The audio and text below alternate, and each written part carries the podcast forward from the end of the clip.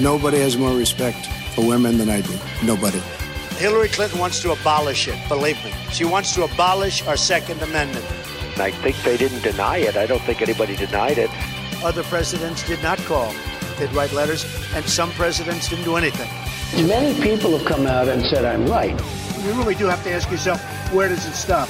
Hello and welcome to Fallacious Trump, the podcast where we use the insane ramblings of a Russian sleeper asset to explain logical fallacies. I'm your host, Jim. And I'm your other host, Mark. A logical fallacy is an error in reasoning that results in bad or invalid arguments. The logical fallacy we're looking at this week is the non sequitur fallacy, also known as invalid inference and does not follow. Yeah, so the non sequitur fallacy uh, is one of those ones that has a, a slightly confusing name because people think they know, I guess, what a non sequitur is.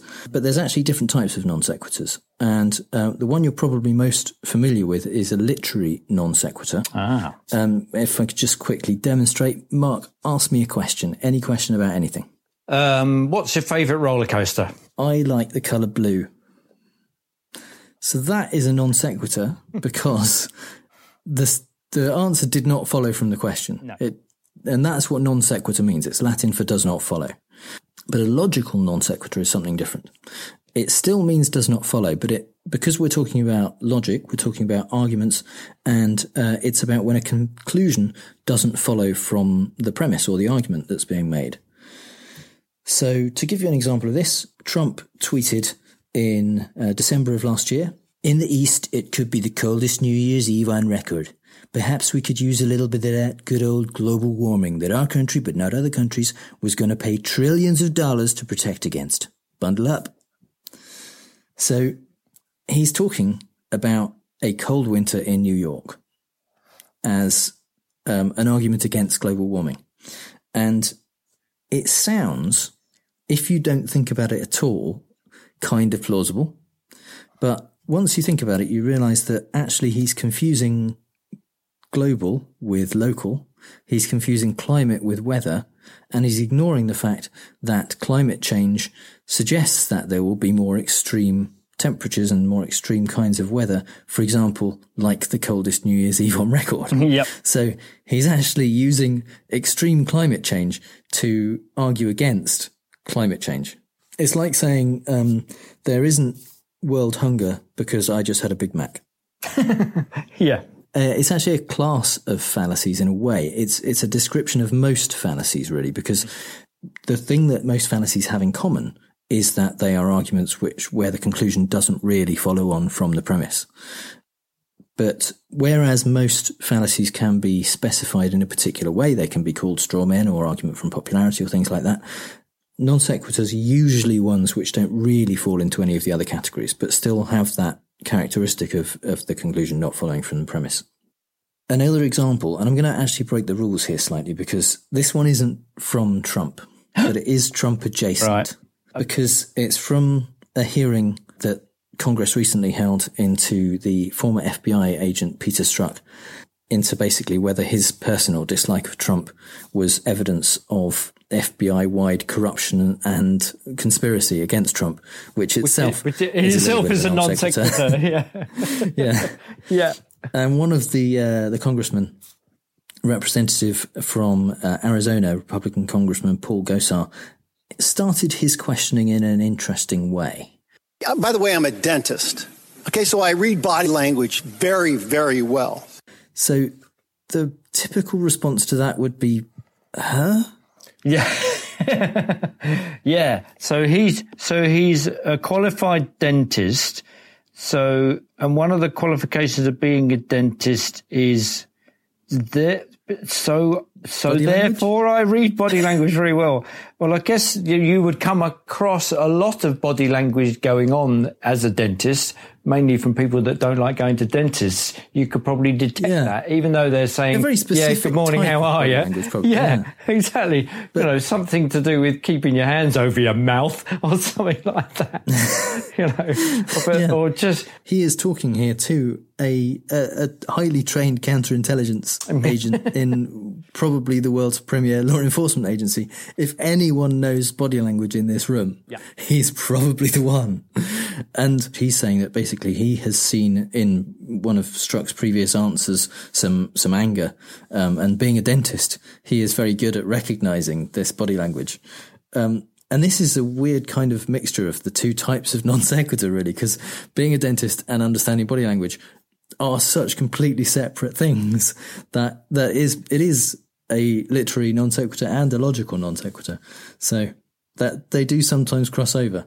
There's some sense of bravado. He's going, well, you may well be, um, you know, a really highly qualified counterintelligence officer in the prim- premium um, in- invested, but I, I'll see that and I'll raise you my qualifications in dentistry. And, uh, and I think you'll find as a, as a, a result of that, we are equal when it comes to being able to read anger in the room by the And and if you watch the the clip of this, actually, um, Peter Strzok has a beautiful little kind of smirk as he says this because he he immediately you can see he he thinks well this is going to be nonsense whatever he comes out with next oh, right. Yeah. Yeah. which it is to be honest but Yeah. that that whole the whole hearing Strzok just was surrounded by people who had no clue how to ask a, a reasonable question again he's an fbi agent he's the one Yeah. trained in interrogation techniques Yeah. there's Yeah. no way that they were going to be able to get anything out of him that he didn't want to reveal or or trick him in any way Exactly. um, and and yeah he just made fools out of several of the the congressmen yeah. I mean, it, it- no, yeah. none more so, I Yeah. think, than Gosar. Yeah. No, just, um, just, or perhaps there was something that he was able to, uh, spot from Gosar's body language, not least that he kind of squirmed and came out with this massive non sequitur. You know, and you think, what? You may well be able to read body language, but you can't hide the fact that you're doing what you're doing and you are just revealing that you're not qualified at all to ask me any questions. So it's, yeah, very, very odd indeed, but a, a, a beautiful example.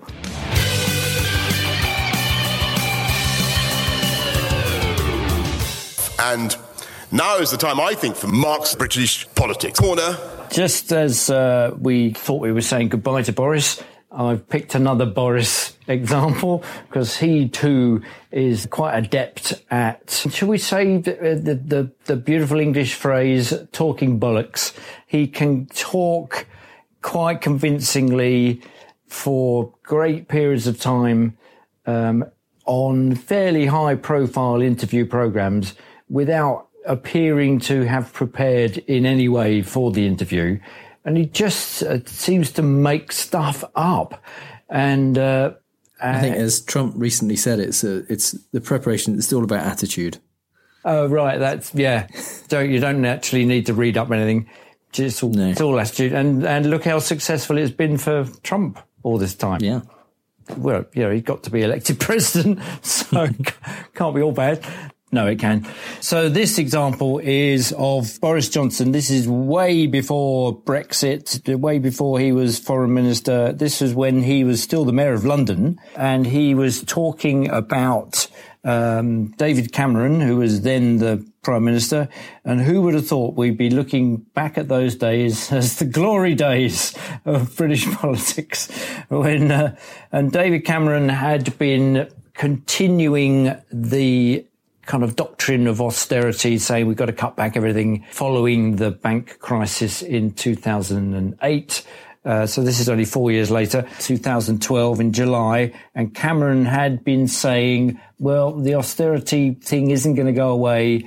It's likely to last for another eight years. He's not wrong, nearly has. And this was the clip from the show that I want to play to illustrate the logical fallacy. I was actually thinking of David Cameron, who'd been talking about this going on for another eight years. Well, I don't think there's any reason at all why it should go on for another eight years. I think if we can, uh, you know, look at look at Bradley Wiggins is about to win the Tour de France. How about that?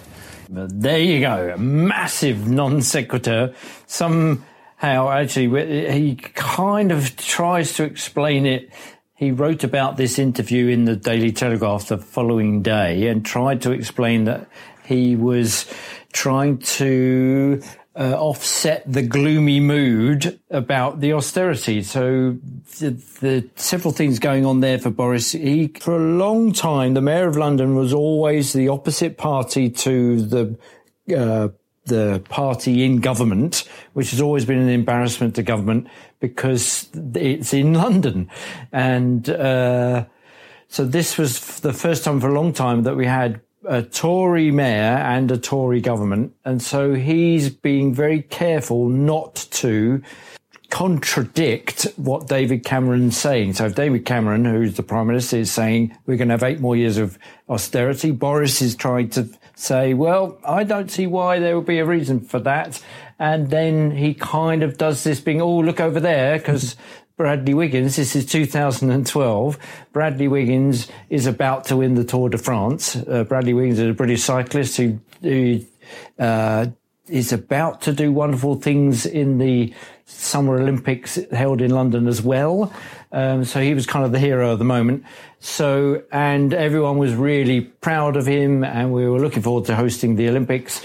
Um, and so, uh, Boris is kind of saying, yeah, never mind all the doom and gloom. Here's Bradley Wiggins. And it's just the, the massive jump from this. It's just what? It's, yeah. If, so if Trump is saying, you know, going into interviews is all about attitude, I don't know what Boris's attitude is. Probably one of under preparation and ignorance. And if that's his attitude, certainly came across. So the, um, but he does go on to say this. Uh, I, how can you? How can anybody in this country? I think that's be a non sequitur. When Bradley Wiggins. I think I, I, think that's a very bold non, non sequitur. And on on that non sequitur, thank you very much I, but I, for joining what, what us this morning.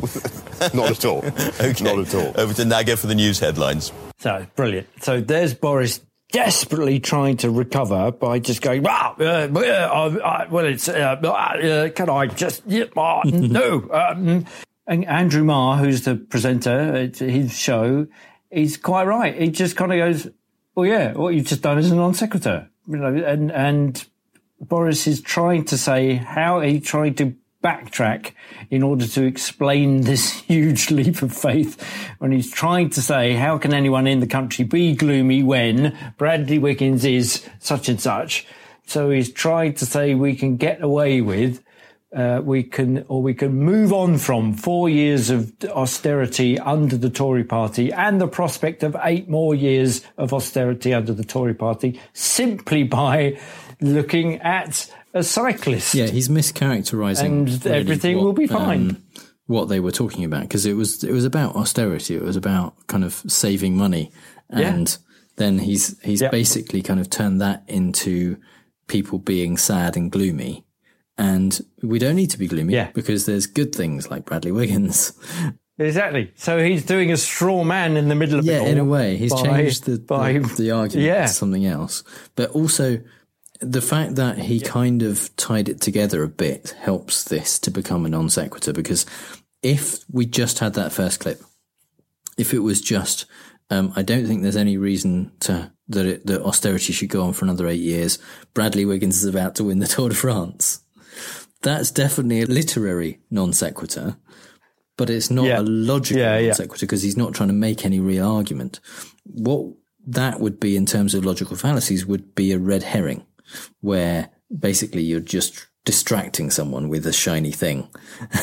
and um, yes, exactly. uh, we will talk more about red herrings in another episode, but um, but the fact that he tied it in and, and said, no, that I'm talking about Bradley Wiggins because I, you know, we're talking about austerity and being sad and you yeah, can't yeah. be sad if that happens. He tries then, to, tries to, yes, he tries to reverse fit it. Yeah, yeah.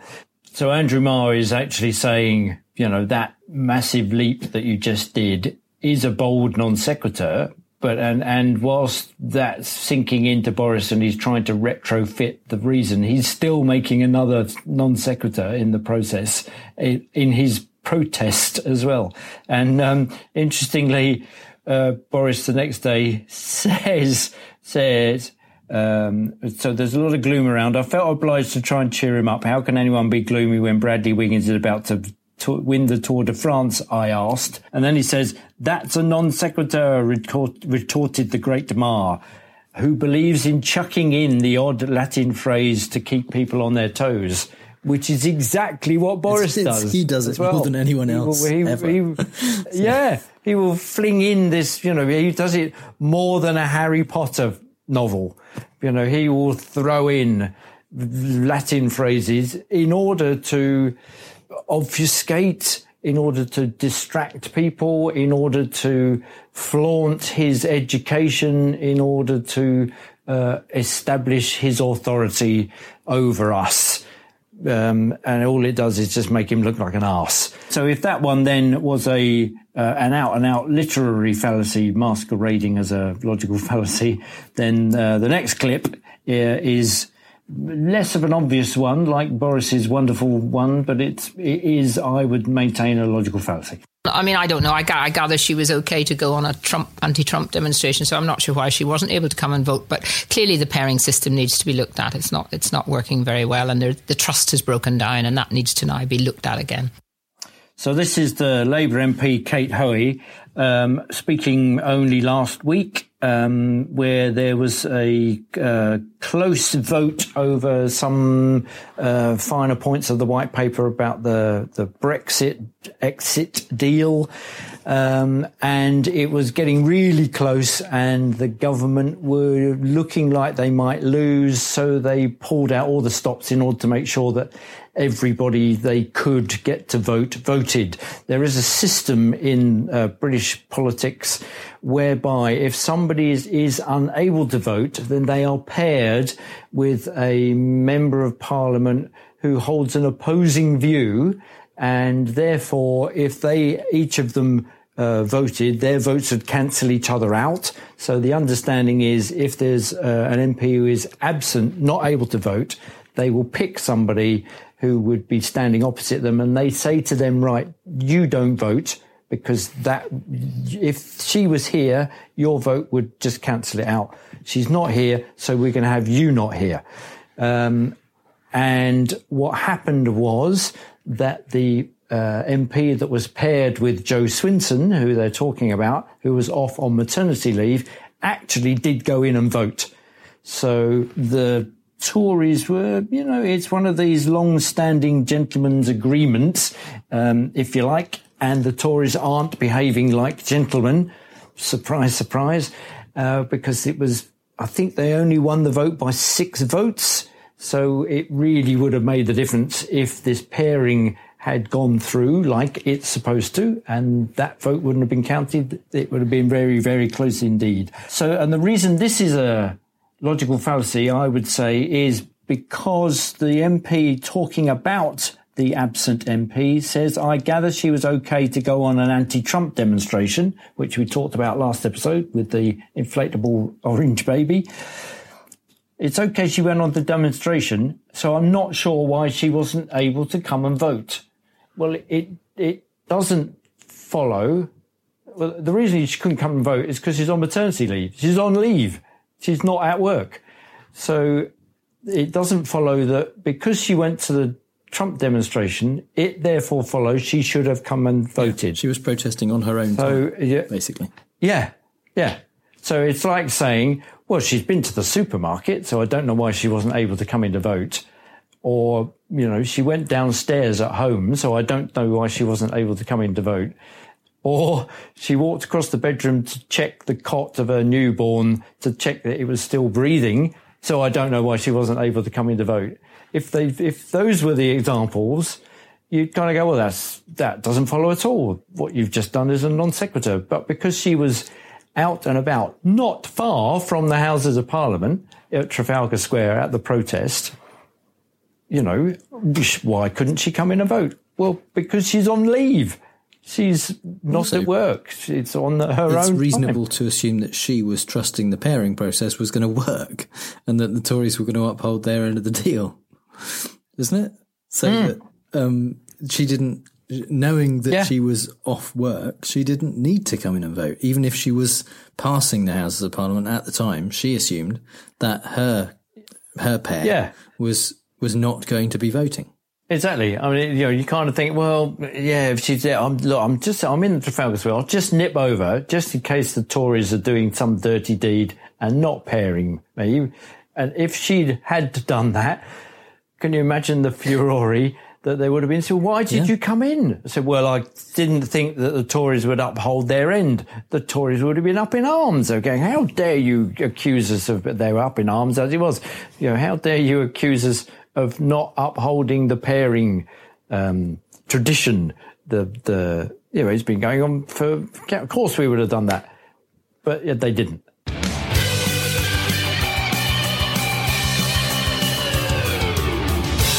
And here we see the fallacy in the wild. So, in the fallacy in the wild, we like to look at the fallacy of the week from a non political point of view. And I don't know if you can get a lot less political than this because it's uh, the Chewbacca defense in South Park, which has come to be um, quite well known. I think it's a, it's from an episode um, called Chef Aid, where Chef is uh, fighting the record a record company for the rights to be credited as a composer on an Alanis Morissette song that he claims ownership of, and uh, the the record company hires Johnnie Cochran to represent them. And the defense that they use is, is known as the Chewbacca defense. Why would a Wookiee, an eight foot tall Wookiee, want to live on Endor with a bunch of two foot tall Ewoks? That does not make sense. But more important, you have to ask yourself, what does this have to do with this case? Nothing. Ladies and gentlemen, it has nothing to do with this case. It does not make sense. If Chewbacca lives on Endor, you must acquit. So the cartoon Johnnie Cochran uses the defense that uh, why would the Wookiee live on Endor with the Ewoks? Um, and also, what does that have to do with Chef's case? It doesn't have anything to do with it. It doesn't make any sense. So you must acquit. That is definitely a non sequitur in all senses because it hasn't, it doesn't follow on from the rest of the case at all. And mm-hmm. logically, whether Chewbacca lives on Endor, incidentally, he doesn't but that's another issue. Um, right. whether he lived on Endor or not. Well, yeah, because it doesn't yeah, make sense. Yeah. He, he, yeah, whether whether that makes sense or not um, is is irrelevant to the case, obviously. So it's it's a it's a logical non sequitur as well as a literary one. Yeah, I know, but I like the way he also says it doesn't make that doesn't make sense. And what has this got to do with the case? Well, it doesn't. This doesn't make yeah, sense either. Nothing. So it doesn't make it's sense. Kind of a. It's a. Yeah, it's a kind of meta example. It, it it's looking at its own nonsensicalness. Is that such a word? No, um, no, you just made that one. And then saying, yeah, no, that doesn't make sense. That doesn't make sense, and neither does this, and therefore you must quit. We have a, another example, which is uh, a lot more recent. In fact, it's from um, the new Sacha Baron Cohen show, Who is America? Obamacare doesn't work. I mean, I know personally. I was a healthy man, then Obamacare came in. I was forced to see a doctor, and suddenly I had three diseases. Suddenly I had uh, diabetes 1 and 2, I had obese legs, and I had chalky deposits. So the character that uh, Sacha Baron Cohen is playing is Billy Wayne Ruddick who runs this website called uh, truthbrary.org uh, instead of library, which uh, in itself is brilliant. And he, he does that lovely non sequitur. We say, well, Obamacare doesn't work because I was a healthy man and then I went to see a doctor and now I've got diabetes one and two, obese legs and chalky deposits because of yeah. Obamacare and actually, right? And there, there you go. As, yeah. as I said before, the, the non sequitur fallacy basically it kind of covers most fallacies, and, and in a way, the uh, another fallacy that he's committing here is the post hoc ergo propter hoc fallacy, which is basically where you confuse causation and correlation, mm-hmm. and he's mm-hmm. saying that the the correlation happened because he went to see his doctor because of Obamacare, and, and now he has these diseases ignoring the fact that the causation was was actually uh, not linked to that. He had the diseases before, and he only found yeah. out about them through seeing his doctor. But yeah, he, yeah, he relates the correlation to the causation. So that's a that's a fallacy, and that's why his his uh, premise does not lead to his conclusion, does not follow. Yeah. So, he, so he's, yeah. So what he's done is left left out the causality bit. Um, and oh, I wonder then if all non sequiturs are simply uh, a logical statement or a statement of logic that goes from premise to uh, conclusion, but deliberately leaves out the cause and and just tries to ram the premise and the conclusion together. Not necessarily. Sometimes they right. can be, but um, sometimes mm-hmm. it's just it, it's some. It's often a, a kind of line of reasoning where it takes you all the way to a conclusion, and then gets the conclusion wrong. Um, because they've misunderstood the, the lines of the argument or, or they're determined to come out with a conclusion that they've already decided on. And that is still a non sequitur because the conclusion does not follow from the premise. But it's not necessarily because the cause has been omitted. It's just because they've misunderstood or something else has happened along the way. Going back to the Gosar uh, example, when you say about with if there's, there's a cause missing, it, it, may be that in some cases like that where he said just says, you know, I'm a dentist and there, so I understand body language. It it could be that there's something missing that in his head there is a reason why dentists understand body language, yeah. and he's not stating it because either to him it's obvious or it doesn't need saying for some reason. And clearly it yeah. does to the rest of us because it's not clear why then how exactly, those two yeah. things are linked. And I think that is probably the case in, in sometimes when something is obvious to you, you might just assume that it, it's obvious to everyone else. It's, that's actually a, a recognized yeah. kind of cognitive bias is that pe- you assume people see the world in the same way you do and have the same information you have. So yeah. Yeah. Sometimes you may say something, uh, explain the the initial argument and explain the conclusion, and you know how you got there, but you don't explain it yeah. to other people, and so to other people it might seem yeah, yeah. actually like a fallacy. Um, and the way you're presenting it may be a fallacy, it may be a non sequitur, but there is a there is some yeah. logic there. There is yeah. a logical thread that you just haven't so, explained. So the, the the lesson we've learned doing our math exams uh, when we were younger is show you're working, if only to reveal that you that you are you aren't an idiot that's just making non sequiturs like, like Billy Wayne Ruddick is deliberately doing it for comic effect.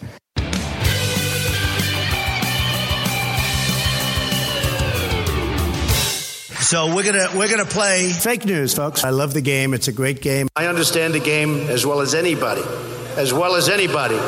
So it's time for fake news, the game where I read out three Trump quotes, two of which are real and one I made up, and Mark has to figure out which one is fake news. Or actually, you read out three, and I guess yes, the wrong one. That's that's how it's been so far, every single time. Now there's a um, there's a theme to this week's quotes, and it's all about Putin because of uh, the the Helsinki summit uh, last week, and it's things that Trump has said about Putin that don't necessarily match up. So, number one, this was said in November 2015. As far as the Ukraine is concerned, and you could Syria, as far as Syria, I like if Putin wants to go in, and I got to know him very well because we were both on 60 Minutes, we were stablemates, and we did very well that night, but you know that. Number two, this was from July 2016. I never met Putin. I don't know who Putin is. He said one nice thing about me. He said I'm a genius. I said thank you very much to the newspaper, and that was the end of it. I never met Putin. Or number three, this was from okay. September 2016. I was in Russia years ago with Miss Universe, which did very well, and we were in Moscow, the Moscow area, and Putin came to see me. He could not have been nicer. He actually gave me a beautiful gift. I won't tell you what it was, but we got along great. Putin's fine. Okay, so I think that number one, I think I uh, see the trouble is, as soon as I say that, I know that you've written it. The um, I think the first one I've heard, and I love the way he just tapers off and he kind of goes, uh, uh, so there you are, as if he says something of enormous import rather than just the insane ramblings of a Russian mole. Um, okay, number two, I never met him. and you got genius in there. See, I don't think. Mm, I, mm, okay, the Miss World one. See, you've done the usual thing and kind of base it on a crumb of something that I may have heard of and, and therefore convinced by. Uh, there must be a name for that logical fallacy. It's just called deceit. Um, okay, I think number two. I think you made up number two. I don't think Putin called him a genius. So you think the two quotes where he said he's met Putin and got on well with him are true, and the one where he said he never met Putin is false? I see what you're doing there. yeah. Uh, yes. Uh, yes. Oh God. Okay. Given the t- yeah, I yeah, I think one and three are real. Number two, you made up. So let's start with number one. Despite the evidence, yeah. and number one is real. But as far as the Ukraine is concerned, and you could say Syria, as far as Syria, I like if Putin wants to go in, and I got to know him very well because we were both on 60 Minutes. We were stablemates, and we did very well that night. But you know that. It's great. He judges, he judges other leaders on the basis of just being on the telly. Yeah. Yeah. What, and yeah. specifically that, because actually they, they didn't meet on 60 Minutes. They were both in the same episode, but they were on different segments. Trump filmed his in New York. Putin filmed his in Moscow. So, so oh, what the fact what? the fact that Trump says I got to know him very well is a complete lie. Wow. So, so he's lying about having met him. Yeah. Like he does anyway. So he's lying about having met him like he lies about having met him. Wow. Wow. When was that? 2015? That was, two, that wow. was November 2015. He said that. Uh, now, in July 2016, number two, yeah. you think yeah. this is the one that I made up. Oh, no. And number two is real. I never met Putin. I don't know who no. Putin is. He said one nice thing about me. He said I'm a genius. I said thank you very much to the newspaper, and that was the end of it. I never met Putin. So, so eight months after claiming that he got on, yeah, knew him yeah. very well, got to know him very well, he he then claimed he never met him, doesn't know who he is. yeah. So I should know Trump well enough by now to know that it's actually, if there was a direct contradiction, then that would have been said by him. Of course. Yeah. Why? So, yeah. So stupid, number three, stupid, stupid about being in Russia. Yeah. With he did go to Russia with Miss Universe. Yeah. Uh, he was he was in Russia in 2013, but he didn't meet Putin. so, very good. As far very as good. very nicely done, and the gift, I love the. Uh, and he gave me a special gift. Can't tell you what it is. Yeah. Uh, what? And we and and I immediately kind of thought, oh, I think I know what it is. I think uh, it was. Uh, uh, then I've got no idea because you made it up. no. No. So, what episode is this? Five. This Am I five. now five nil down? No, yeah. there's no coming back from that, is there? we should ju- we should just rename this as yeah. Oh, I will read out three quotes and Mark will get the wrong one. Just call it that. maybe, maybe you should try getting yeah. the wrong one. See if that helps. Oh yeah, maybe that's. Oh, I should do that. Ah, oh, yeah, yeah, yeah, yeah. Rather than just accidentally do it, yeah, or or just have faith in what I know about well, you see, that's what it, that's what Trump does to you. You've got no idea that's what he's going to do, so he couldn't say anything. Yeah, that's the whole premise of the game, isn't it? Yeah. So the most important thing, obviously, is that I remain undefeated at fake news. yeah. And, but podcast listeners, I need your help. I can't continue, surely, to full mark. It, it's seeming pretty easy. Well, I don't know. but I, I, at some point, I'm going to fail, and it is difficult coming up with these quotes. So if you think you can come up with a convincing fake Trump quote, then share this episode on Twitter, include your quote and the hashtag fallacious Trump, and I'll pick the best one, and you'll be podcast famous.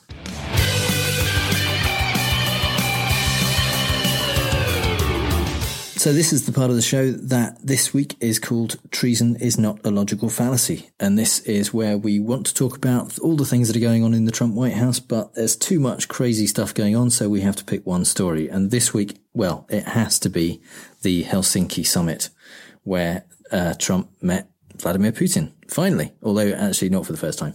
And it was kind of weird because I mean, I think I, I can't remember who said it online, but someone said yeah, we expected a little bit of treason, but not not as much as we got.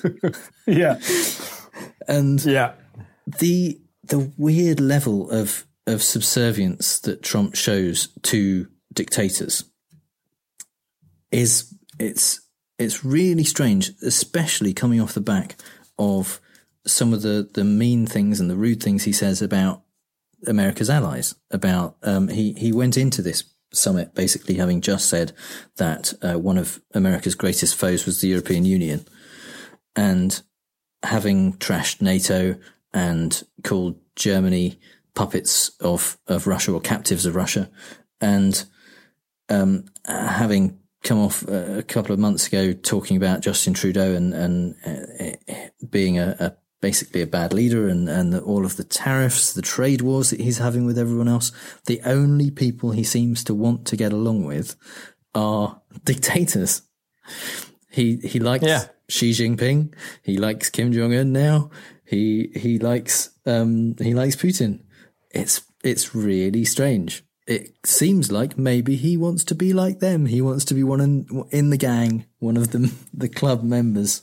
Yeah, he wants people to stand up and salute when he comes in the room. He wants yes. people to yeah. sit up straight, and you know, he wants people to to not kneel down when the flag is up and the national anthem is being played. You know, he wants to be, he wants to have the strength of uh, bearing that those leaders have, but he's completely ignorant of the fact that they've got that it's hard won mainly by torturing and seeing to the death of many of their citizens so that they are completely terrified of of doing anything in case the leadership brings about their demise. Consequently it's not particularly pleasant to live in those regimes. Yeah. Certainly not you know the home of the brave and the land of the free and to want to have that kind of bearing and dare I say respect that he thinks is being paid to those dictators, it comes at a massive price, Donald, and you're completely ignorant of that, you idiot. And it, you know what? With no and hanging about with dictators isn't going to bring you the respect that you you want. You know, it's just as well, well Ceausescu is dead. They don't even treat him like an equal. It's weird because supposedly Russia is uh, is is kind of not as important in the world on the world stage as America. You know, North Korea mm-hmm. certainly mm-hmm. isn't, but mm. by by having these meetings, he is he is legitimizing these other world leaders, these dictators, and and then he goes along and he looks less important than them. He looks less in control and mm. less powerful, and and they yeah. come away with their propaganda machines in their countries saying what a what a marvelous success it's been, and only Trump is saying what a marvelous success it's been on his side. Everyone else is saying what a horrible failure it was in every yeah, way. Yeah, because because he he although he has Fox TV, Fox News, he doesn't have the same kind of propaganda machine. He doesn't have a country where people will be imprisoned for saying things against him. So I'm sure he'd like that, but yeah. Um, so the the people who are actually looking and seeing what he says and what he does, uh, they're they're not required by the state to to say yeah great success, whereas that is what is being done in Russia and in North Korea. Um, yeah. And, and, and, and to a certain to a certain extent, from their point of view, it is a great success because what it does for certainly for Kim Jong Un, it does elevate him to the level of a, a superpowers leader. Absolutely. Yeah. You know, to, I mean, that's why be, the, that's why the Kims have been trying to get a meeting with the US president for, for years.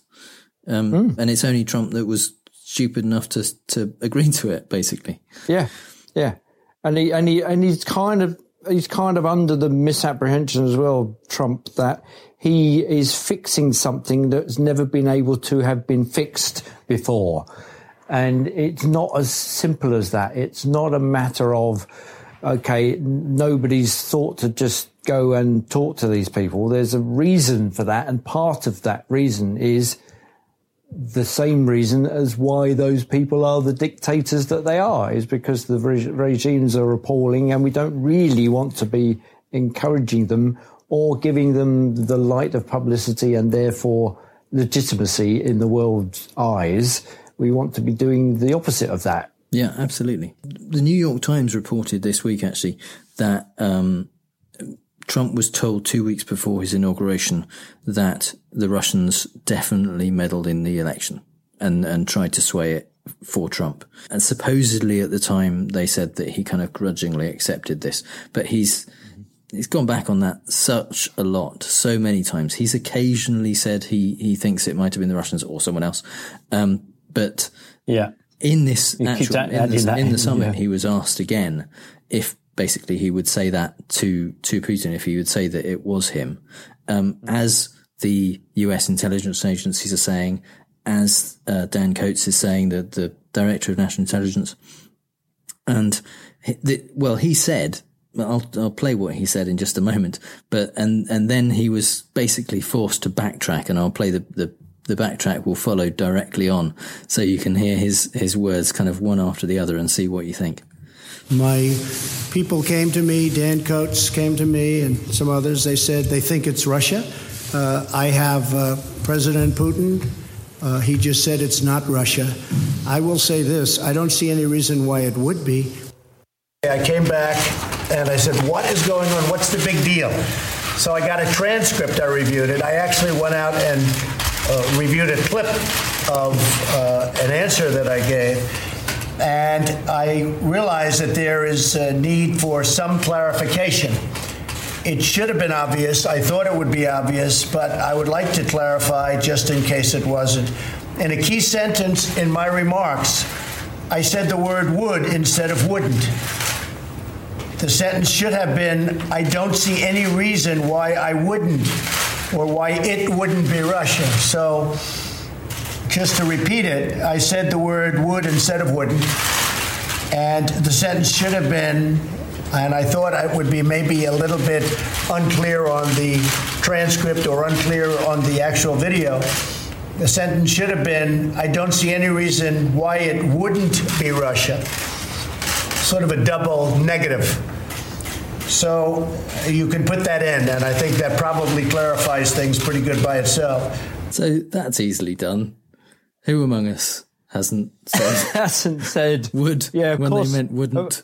exactly. Of course, of course, I would do the washing up afterwards. Yes. Oh no, I meant wouldn't. Yeah. Meant why? Wouldn't. Why is I the washing misspoke. up? Yeah. Why is the washing up still not done a week later? Oh yeah. Well, I yeah. But just for the sake of clarity, and in case it was unclear on the video, I said actually that I wouldn't do the washing up. yeah. So the fact Yeah. that it took him more than 24 hours to, to say, actually, I said the wrong would. I said wouldn't Yeah. instead of would or would instead. Yeah.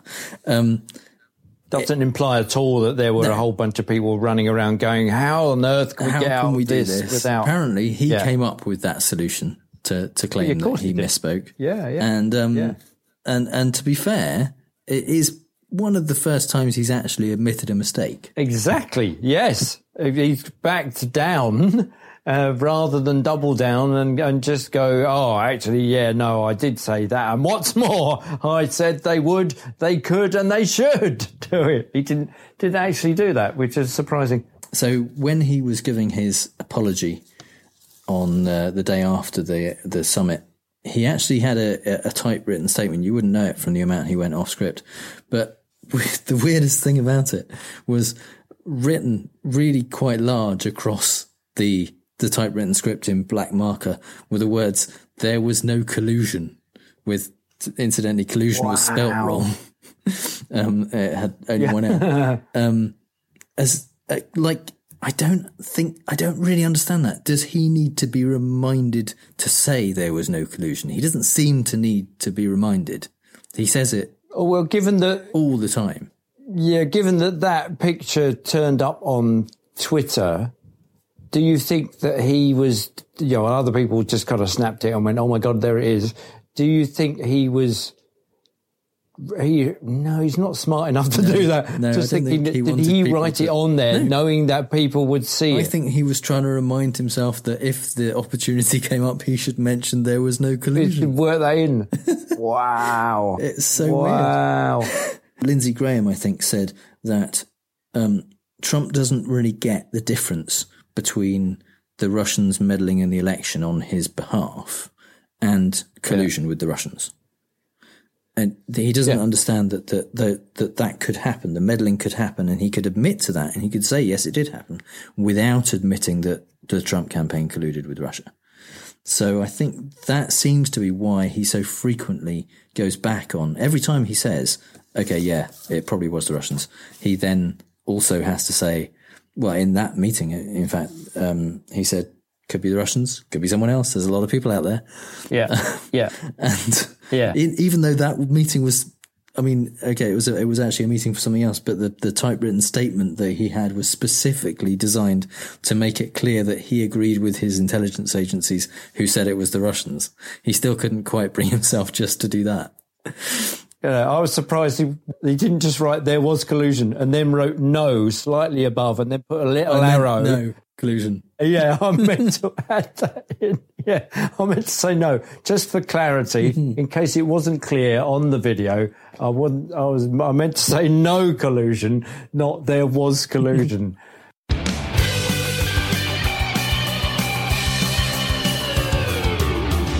And finally, some things we really don't have time to talk about. Trump found a way to distract everyone from Russia this week, sending an all caps tweet to the president of Iran promising consequences the likes of which few throughout history have ever suffered before if Iran threatens the US. So in a few months, Trump will be having a summit with Rouhani and telling everyone he's a great guy with a good sense of humour.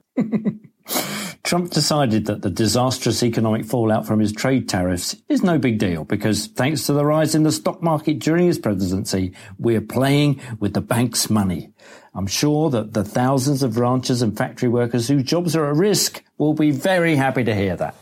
Trump's personal lawyer Michael Cohen secretly taped conversations from 2016 where the pair discussed paying off Playboy model Karen McDougal, who claimed she had a 10 month affair with Trump. Here's a tip. When your lawyer is taping your conversations for their own protection, you might be doing something illegal. Yeah.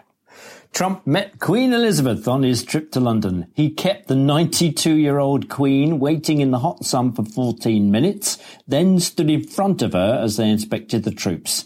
Jesus Christ, Donald. Even if you don't respect women in general, she's the fucking queen. And this was the one moment, and she was the only person in the world who could have shot Trump in the back of the head and got away with it. Whip a pistol out of the back of a corgi, bang, stuff it back in, look the other way, saying, I say, there's a man over there on a grassy knoll. The Trump administration are trying to reduce the protection currently given to endangered species by reforming the Endangered Species Act before the midterms, because killing bald eagles is a sure vote winner.